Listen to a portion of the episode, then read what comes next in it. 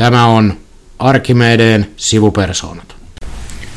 Ja on aika palata työmarkkina-asioiden pariin ja tällä kertaa meidän normaalien höperehtiöiden sijaksi, sija, sijaksi ja lisäksi on saatu myös vieraita studioon, eli paikalla normaalit sivupersonat Jari Rauhamäki Morjesta. ja minä eli Petteri Oksa ja sen lisäksi paikalla on voisiko sanoa vuosia kokemusta eri tehtävistä YTNssä, Tekissä ja Akavassa kokemusta ja osaamista, näkemystä työmarkkinatoimintaan. Heikki Kauppi, tervetuloa. Joo, kiitoksia.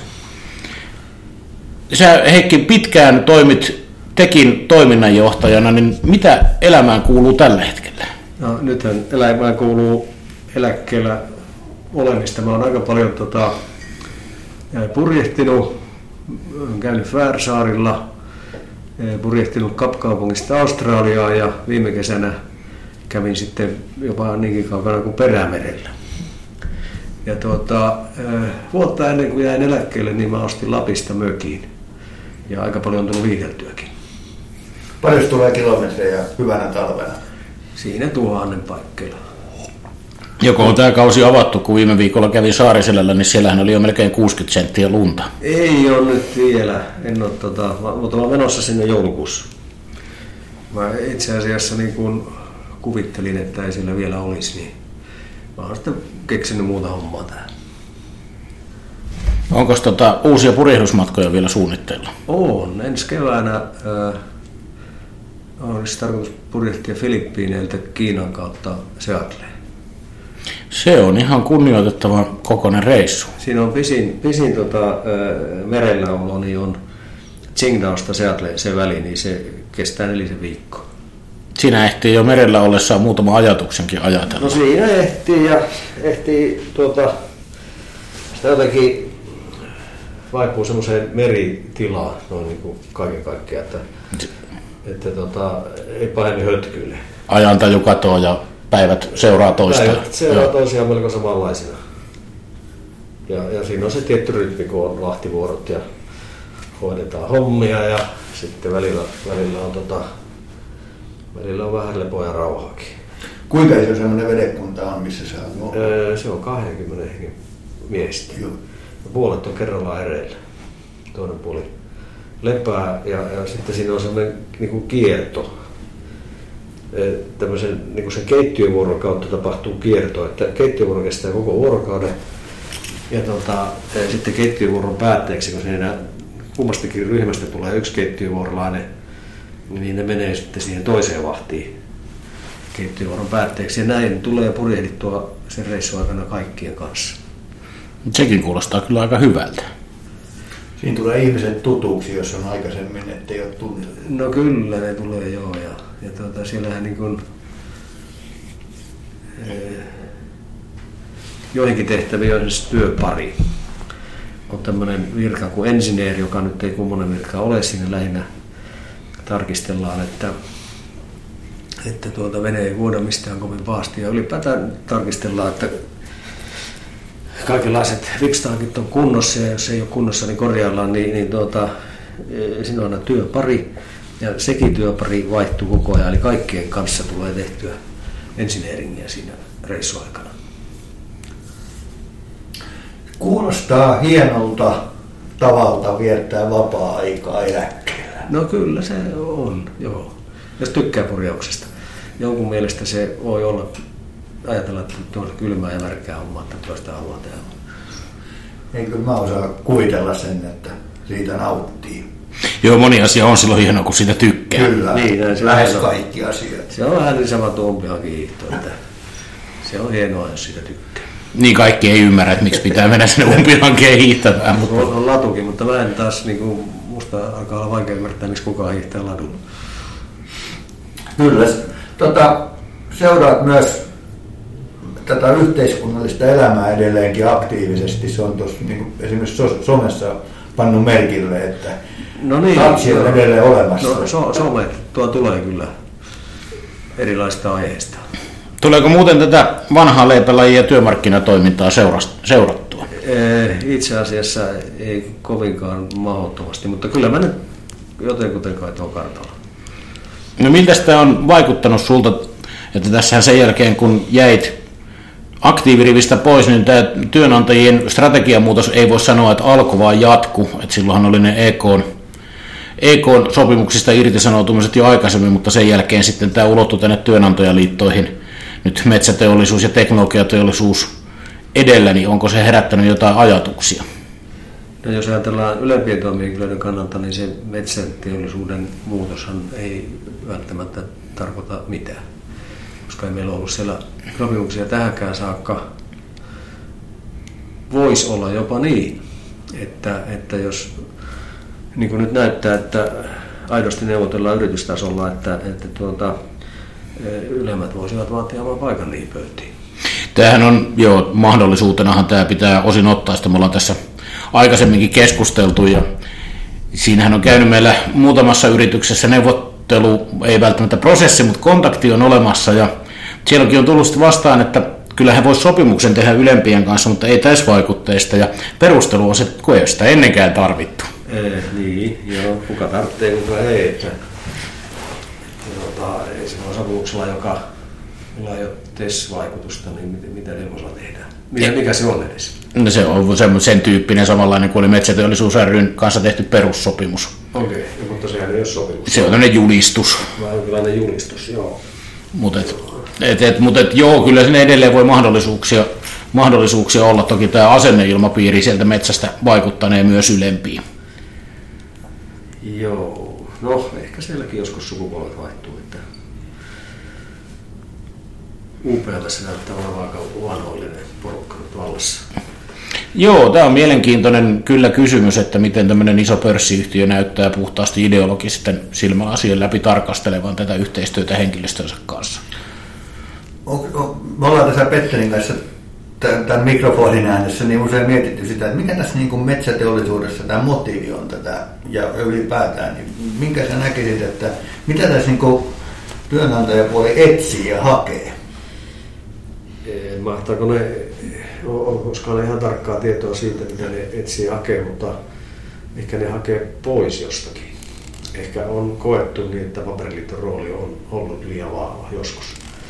Ja, ja tota, paperiliittokaan ei ole enää sama paperiliitto kuin, kuin 70- ja 80-luvulla, vaan on tuota, paperiliitto on, on ymmärtääkseni ollut itse asiassa mukana tässä metsäteollisuuden rakennemuutoksessa ja, ja tuota, pyrkinyt lähinnä turvaamaan henkilöstön asemaa ja etuja samalla kun metsäteollisuuden työntekijämäärä on tippunut kolmanneksi vuosista. Näyttääkö nämä muutokset, jos ajattelee sekä metsäteollisuutta että sitten teknologiateollisuuden ikään kuin pyrkimystä siirtyä pois tästä vanha, aiemmasta neuvottelu- ja sopimusmallista, niin näyttäytyykö se loogisena jatkona sille, mitä on tapahtunut aiempina vuosina?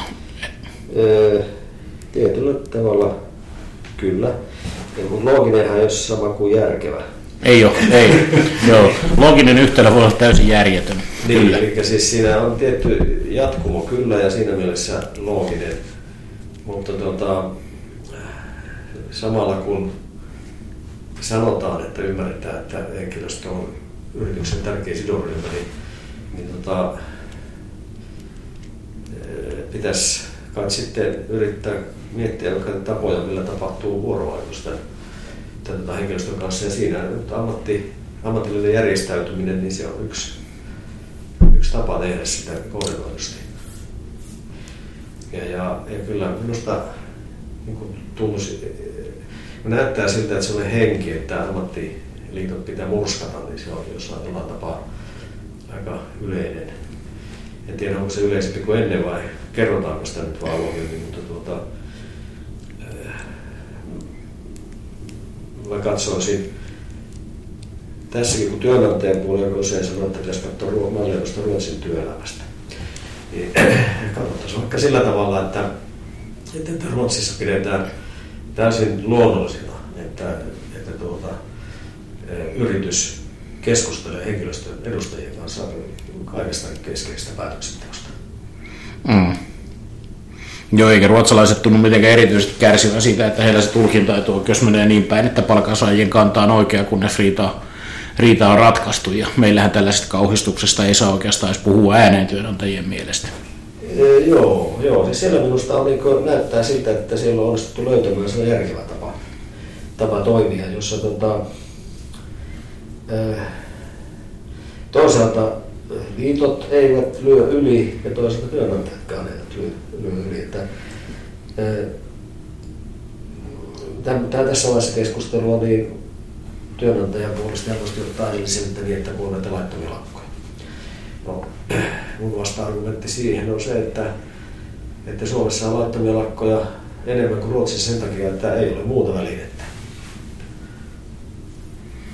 Joo, eikä se ja se jotenkin tuntuu aina ihmeelliseltä. Että koetaan, että ei mm. ole muuta välinettä mm. siinä tilanteessa. Joo, että lakkojen määrän ja varsinkin laittomien lakkojen määrän, määrän esiin nostaminen tuntuu sikälikin aina hassulta, että niitä on kuitenkin suhteellisen vähän. No niitä on aika vähän, mutta kyllä ne pistettävät tarpeeksi. Ihan niin kuin kaikkien kannalta. Niin ei, ei, kukaan ei koskaan siis mene lakkoon huvikseen. Kyllä sitä on aina harmia kaikille. Ja eniten niistä aina kärsii asiakkaat. Ja järkevät työnantajat ja työntekijät on toimisäännöllisesti teettää löytävät ratkaisut neuvottelemaan. Niin, se aikaisemmin sanoit, että tämä metsäteollisuus voi olla mahdollisuus, mistä on ihan samaa mieltä, kun siellä näitä yrityskohtaisia sorvotaan, mutta miltä se näyttää sitten tässä muussa kentässä, jos ajatellaan, että meillä nyt näyttää tuolla tietotekni- tietotekniikan puolella tällä teknologiateollisuuden kentässä käyvän niin, että se tietotekniikan sopimus tippuu yleissitovuuden piiristä pois. Ja siellä rupeaa sitten todennäköisesti syntymään aika melkoinen joukko työehtosopimuksia, mutta sitten syntyy ilmeisesti aika iso joukko, missä noudatetaan lakia tai sitten tehdään mitä sattuu. Joo, siis äh, tässä on sitten aika tärkeää, että äh, mitenkä yhtenäiseksi onnistutaan nämä ylempitoimihenkilö porukka saamaan. Että periaatteessahan on näin, että nämä erilaiset työehtosopimuksen joustot, niin ne eivät ole käytettävissä, jos ei työehtosopimusta mm. pitäisi mennä lain mukaan. Ja, ja tuota, jos nyt sitten pystyttäisiin lähtemään siitä, että no okei, noudatetaan lakia, niin, äh, ja, ja pilkulleen vielä, niin, niin tota äkkiä rupeaa käymään niin, että työnantajat kyselee, että eikö me voitaisiin tehdä sopimus. Joo, näinhän siinä pitäisi, pitäisi käydä, jos, jos mm. pystytään todella menee niin, että noudatetaan lakia ja lain rikkomisesta sitten raportoidaan ja niihin puututaan, koska aika jäykäksi menee työelämä vanhaan verrattuna, jos noudatetaan vain lainpykäliä. Niin. Ja sittenkin on vähän ihmetellyt, että kun niin näyttää, että siihen teknologiateollisuuden työnantajayhdistykseen, niin tästä perinteisestä teknologiateollisuudestakaan, niin ää, ei nyt sitten ilmeisesti läheskään kaikki yritykset on lähteneet mukaan.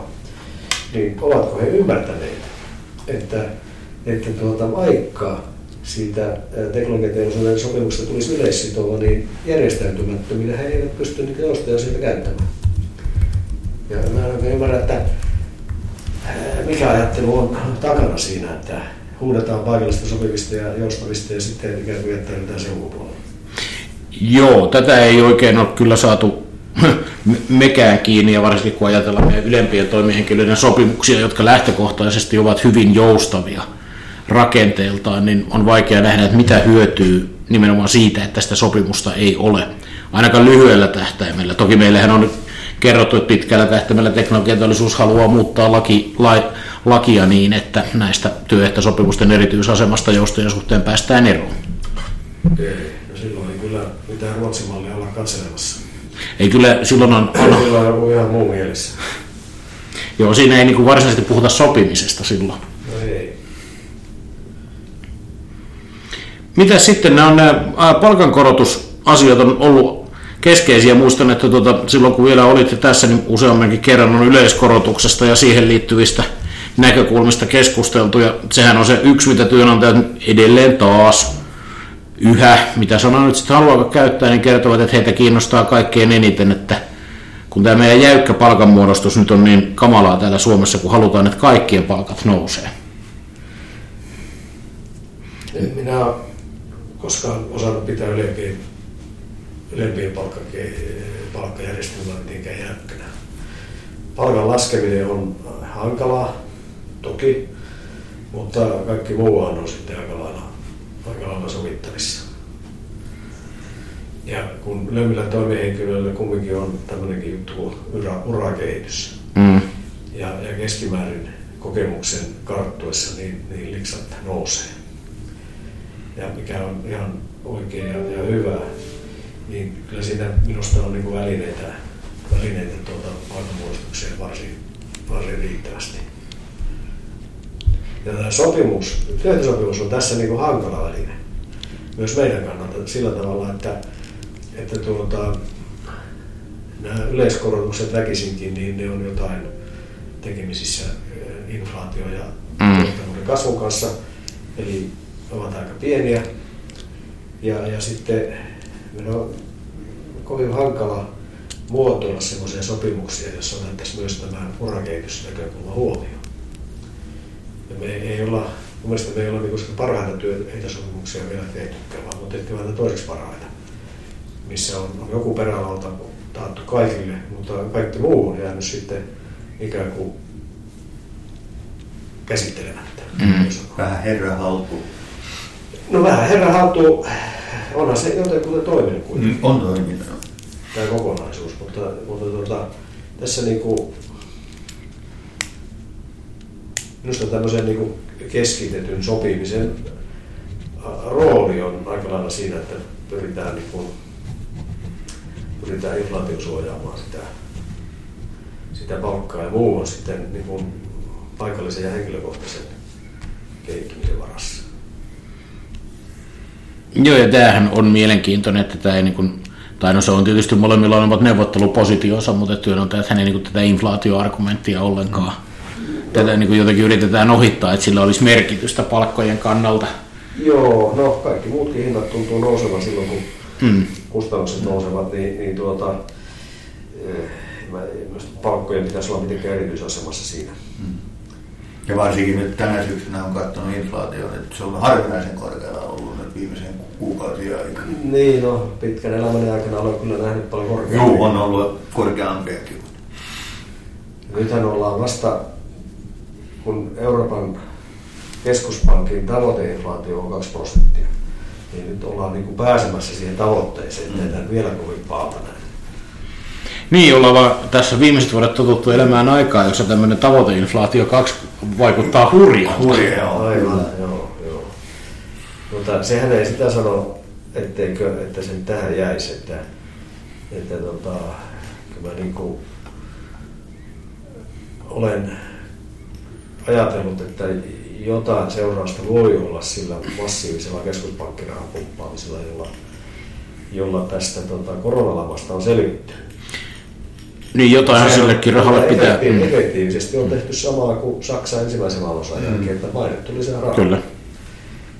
Ja se on, se on suuntautunut sitten, esimerkiksi se on näkynyt pörssikurssien nousuna ja asuntojen hintojen nousuna. Joo, ja sitten se näkyy siellä pankkien taseessa siinä, että ne omistaa aika paljon valtioiden velkaa. Ee, joo, kyllä. Jolloin, jos vertaisi ensimmäisen maailmansodan Saksaan, jolloin sitten rahasta päästiin eroon tuhoamalla sitä, niin rahastahan pääsisi eroon esimerkiksi alaskirjaamalla ke- keskuspankkien taseista valtion velkoja. Niin, en osaa, tuo menee kyllä mun osaamisen ulkopuolella, että tuo en osaa kantaa laittaa. Ei tämä vaan muutaman kerran tullut sen, niin kuin, en tiedä kuka todennäköistä, enkä koskaan osaa ottaa kantaa, että onko se niin kuin järkevää, mutta jotenkin vaan kun kaikki tämän velkakriisin kanssa kouristelevat, niin ainakin poliitikko, jolle tämä tulee mieleen, että tämä olisi helppo ratkaisu, jos ei ole ilmestynyt, ilmestyy varsin pian. Niin, No muutenhan tämä myöskin siis palkkojen osaltahan tämä vaikuttaa, tämä neuvottelukierros. Siinä kyllä niin kuin, ei voisi olla mielenkiintoisempi tilanne, kun tuolla on muuttuneet strategiat, on tämä inflaatiotilanne, vaikka ennusteet näyttää ensi vuodelle edelleen maltillisilta. Puolta toista taitaa Suomen Pankki ennustaa, mutta nyt huidellaan siellä huomattavasti korkeammalla ja sitten samaan aikaan meillä on aika voimakas talouskasvu osittain tämän koronasta elpymisen osalta ja sitten vähemmän yllättävästi tuotantanat kertoo, että jakovaraa ei ole. Joo, koska sitä olisi ollut. Niin ei sitä kierrosta ole tainnut olla, että ennen kierrosta työnantaja olisi kertonut, että nyt sitä löytyy. Sieltä nyt on rahaa, että paljonko te haluatte. Ja tämä on kyllä mielenkiintoinen näistä työehtojen muutoksista. Herättääkö se sulle mitään ajatuksia, jos miettii tuota metsää ja muuta, jotka sanotaan, että meillä on niin kovin jäykät työehdot, että me ei pärjätä kansainvälisessä kilpailussa. Ja sitten jostain syystä meidän metsäyhtiöt kuitenkin Suomessakin tekee ennätystuloksia. Niin kuinka ennätyksellisiä nämä tulokset mahtaisi olla, jos meillä olisi näin kovin jäykät työehdot? Tämä taitaa olla tämmöinen niin retornikysymys. se saa, saattaa olla. Ah, tätä, tätä miettinyt, että olisi kyllä mielenkiintoista kuulla joskus tuolta tuota yhtiöiden itsensä puolelta, että kuinka kovia ne tulokset voiskaan olla. Jos... Ei, eikä mulla ei ole niin tiedossa, että ainakaan ylempien osalta olisi jotenkin kovin jäykkää tämä työelämä metsäteollisuudessakaan. Ainakaan sillä tavalla, että ylemmät olisi jäykkyystäkin. Ei se, ei se kyllä näin taida ollakaan. Miltä tämä tuota, yleisemmin sä sanoit tuossa, että näyttää, että nyt puhutaan ainakin avoimemmin siitä, että ammattiyhdistysliike pitää murskata tai se asenne nostaa pintaan, niin miltä tämä keskustelu nyt sen verran kuin hiihtämiseltä ja purjehtimiselta on näyttänyt, onko tämä muuten muuttunut myös edelleen kovemmaksi näin niin kuin yleisesti ammattiyhdistysliikkeen osalta? Näyttää, että niin kuin ikään kuin asenteet on negatiivisia. Ei ne minusta sitten tämä, tämä nyt on melkoinen muutos tämä, ja puhutaan avoimesti murskaamisesta ja mitään siihen verrattavaa toista ilmiötä en osaa kyllä nimetä. Mutta onhan niin myös, jos ajatellaan, niin tämä on myös keskustelukulttuuri on muutenkin vähän koventunut. En tiedä, onko se niin kuin somen myötä tai jonkun muun myötä, mutta että kyllähän meidän keskustelukulttuuri on muutenkin hieman kovempaa tai räyhäkkäämpää, vai onko tämäkin harha? Niin, se taitaa olla, joo. Mutta siis tota, jossain määrin se on tietysti silleen harhaa, että, että tota, tyhjättynyrithän aina kolisi eniten mm. ja nyt niillä on vaan paremmat tota, välineet levittää sitä kolinaa. Ennen, ennen tuota, jokainen kolisi omissa nurkissaan, mm. mutta nyt se sitten somen välityksellä leviää salamana, salamana tuota kaikkien tietoa. Joo, mistä täytyy kehua, että ö, muutaman kerran huomannut, että Heka kuuluu niihin harvoihin, jotka jaksaa pu- puuttua ainakin niin kuin osassa tapauksissa nimenomaan niihin, jotka puhuu höl- oikein hölmöjä. Tästä ollaan Jarin kanssa muutaman kerran kanssa keskusteltu, että tässä pitäisi ryhdistäytyä, eikä vaan antaa mm. niiden kaikkein niin hölmöimpien levittää niitä. Joo, kyllä mä aina yritän löytää jonkun niin kuin faktan sinne pohjaksi, että, että tuota, tänään oli esimerkiksi ihan niin kuin minusta käsittämätön, kun puhuttiin Kunkinhaan museosta. Siitä, kuinka se piti tulla ja ei tullutkaan Helsinkiin. Yksi keskustelija sitten heitti tämmöisen, että Kunkinhaan museo-hanke oli yhtä järjetön kuin kaikki vihervasemmiston toiminta. Ja kaivoin sitten sitä historiaa, niin eihän se niin ollut vihervasemmista vastusta ja kokoomus RKP ajoista. Ja, ja tuota, ammattiyhdistysliike on joskus vähän niin kuin samassa asemassa, että keksitään joku asia, joka on huonosti ja sitten sanotaan, että se on ay Se on helppo syyllitä. Esimerkiksi tuota, tämä kellojen siirtely, se oli yksi päivä, että kello, se on AY-liikkeen vika. Jaha. Koniakka. Mä en käsittänyt sitä ollenkaan, että mitä sinne lisättiin. No mä en kanssa tiennyt, että tästäkin synnistä on vastuussa. Joo. Joo, mutta melkoisia, vast, melkoisia tuota vaikuttajia ollaan, kun kaikki tämä paha saada aikaiseksi. On ja kyllä tämä mua häiritsee usein tässä AY-liike nimenomaan se, että tästä AY-liikkeestä puhutaan monoliittina. Et niin. ikään kuin olisimme niin kuin samanlainen ja siinä se on, en tiedä onko se edelleen osaamattomuutta tai, tai muuta, niin kuin ne, minkä takia tätä, kuinka merkittävä osa ylemmät toimihenkilöt, vaikkapa nyt teollisuutta tai työmarkkinoilla nykyään on, mutta et, en, niin kuin se, että silloin kun puhutaan AY-liikkeestä ja jäykkyyksistä, niin eipä siinä usein oikeasti ylemmistä toimihenkilöistä puhuta. No ei. Puhutaan ihan muista sopimuksista, jotenkin se meidän, hmm. meidän edustettavien rooli nousee kovin heikosti läpi. Se on niin joustavaa, että se on mielenkiintoista. Mitä sä luulet, äh, tässä kun puhuttiin tuosta hajantumisesta, niin mitä tämän niin kuin ihmisten mielessä, niin nouseeko tämmöinen järjestäytyminen parempaan kurssiin kuin aikaisemmin? Että voi, joku voisi ajatella toisinkin päin, että voiko käydä, että se hajantumisen myötä niin, niin halutaan, halutaan sen merkitystä vähentää, mutta tota, jos siinä käykin toisinpäin. Jaa, mielenkiintoinen kysymys, mutta eikö nyt ole kumminkin edelleen jatkunut se trendi, että järjestäytyminen on yleisesti jonkun verran vähemmän. Hiukan joo. Kyllä.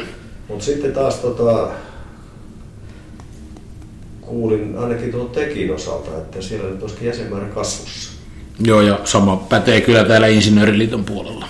Niin, eli tota, ihan, ihan joka puolella että tämä ei ole näin ja sen täytyy silloin johtua siitä, että pidetään järkevänä sitä, että palkansaajilla, palkansaajat itse pitävät järkevänä sitä, että, että palkansaajilla on, on yhteinen ääni, joka pystyy, pystyy ottamaan sitten esille yhteiskunnassa keskustelussa niin kuin meidän näkökulmasta tärkeitä asioita.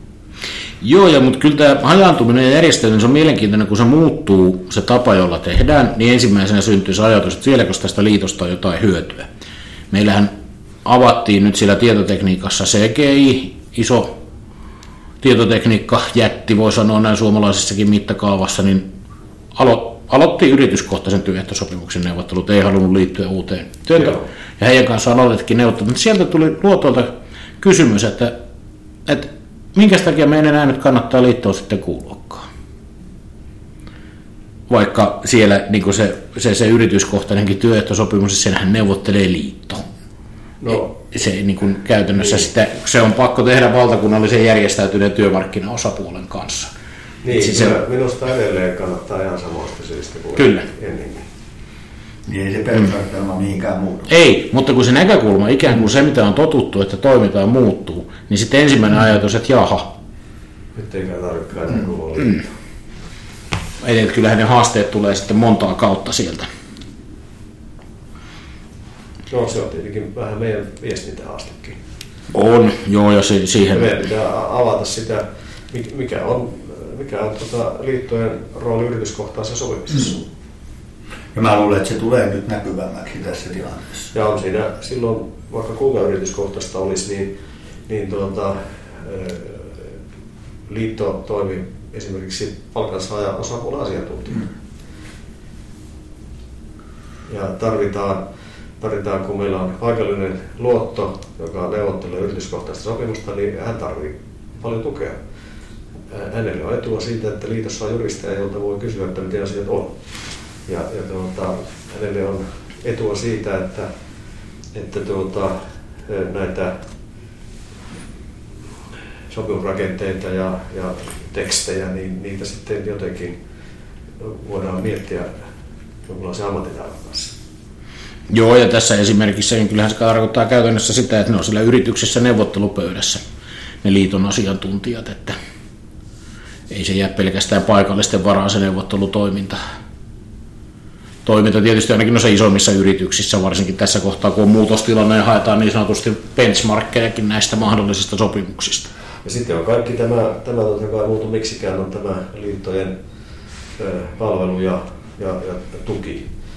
Että edelleenkin joku tulee tekemään laittomia irtisanomisia ja edelleenkin tarvitaan liittoja, jotka puolustavat jäseniä niitä vastaan. Tämä niin kuin vaan esimerkkinä, että se ole ainoa, mm. ainoa tilanne, jossa, jossa tota, tarvitaan leveämpiä hartioita. Eiköhän tota, myös ylemmillä toimihenkilöillä myös lainsäätäjäänkin pitäisi vähän yrittää vaikuttaa. No on, sehän on meidän niinku perinteinen ja min- minun mielestäni aika välillä hyvinkin onnistunut, onnistunut vaikuttamisen tapa. Ja, ja tota, kun meillä on hyvä edustavuus, niin me voidaan puhua vähän niin kuin möreämmällä äänellä tuolla, tuolla, tuolla neuvottelukunnissa, että miten tämä oikein menee ja mitä mieltä ylemmät on mistäkin asiasta. Joo, kyllä siinä olisi työaikalain ka- kanssa käynyt ehkä jo parikin kertaa pienet hupsikset, että se ei siihen olisi vaikutettu. Että mä luulen, että olisi työelämä muuttunut monenkin ylemmän toimihenkilön kohdalta toisenlaiseksi tässä. Öö, joo, me todennäköisesti koko laki ei koskisi meitä. Mm, juuri näin. Juuri näin. Ja sitten tosiaan tämän, tämän työsuhdeneuvonnan tai laittomien irtisanomisten, että jos ei mitään muuta tässä tota, pahassa AY-liikkeessä töissä ollessaan on huomannut, että niin hyvin ei osata lainsäädäntöä ja sopimuksia tehdä, etteikö joku työnantaja niitä aina rikkoisi, joko tahattomasti tai joskus jopa tahallaan. Niin. Mikä, mikä tota ammattiyhdistysliikkeestä on tehnyt niin äh, helpon vihollisen? Et, et meitä syytetään kellojen siirtämisestä lähtien kaikki. Uh,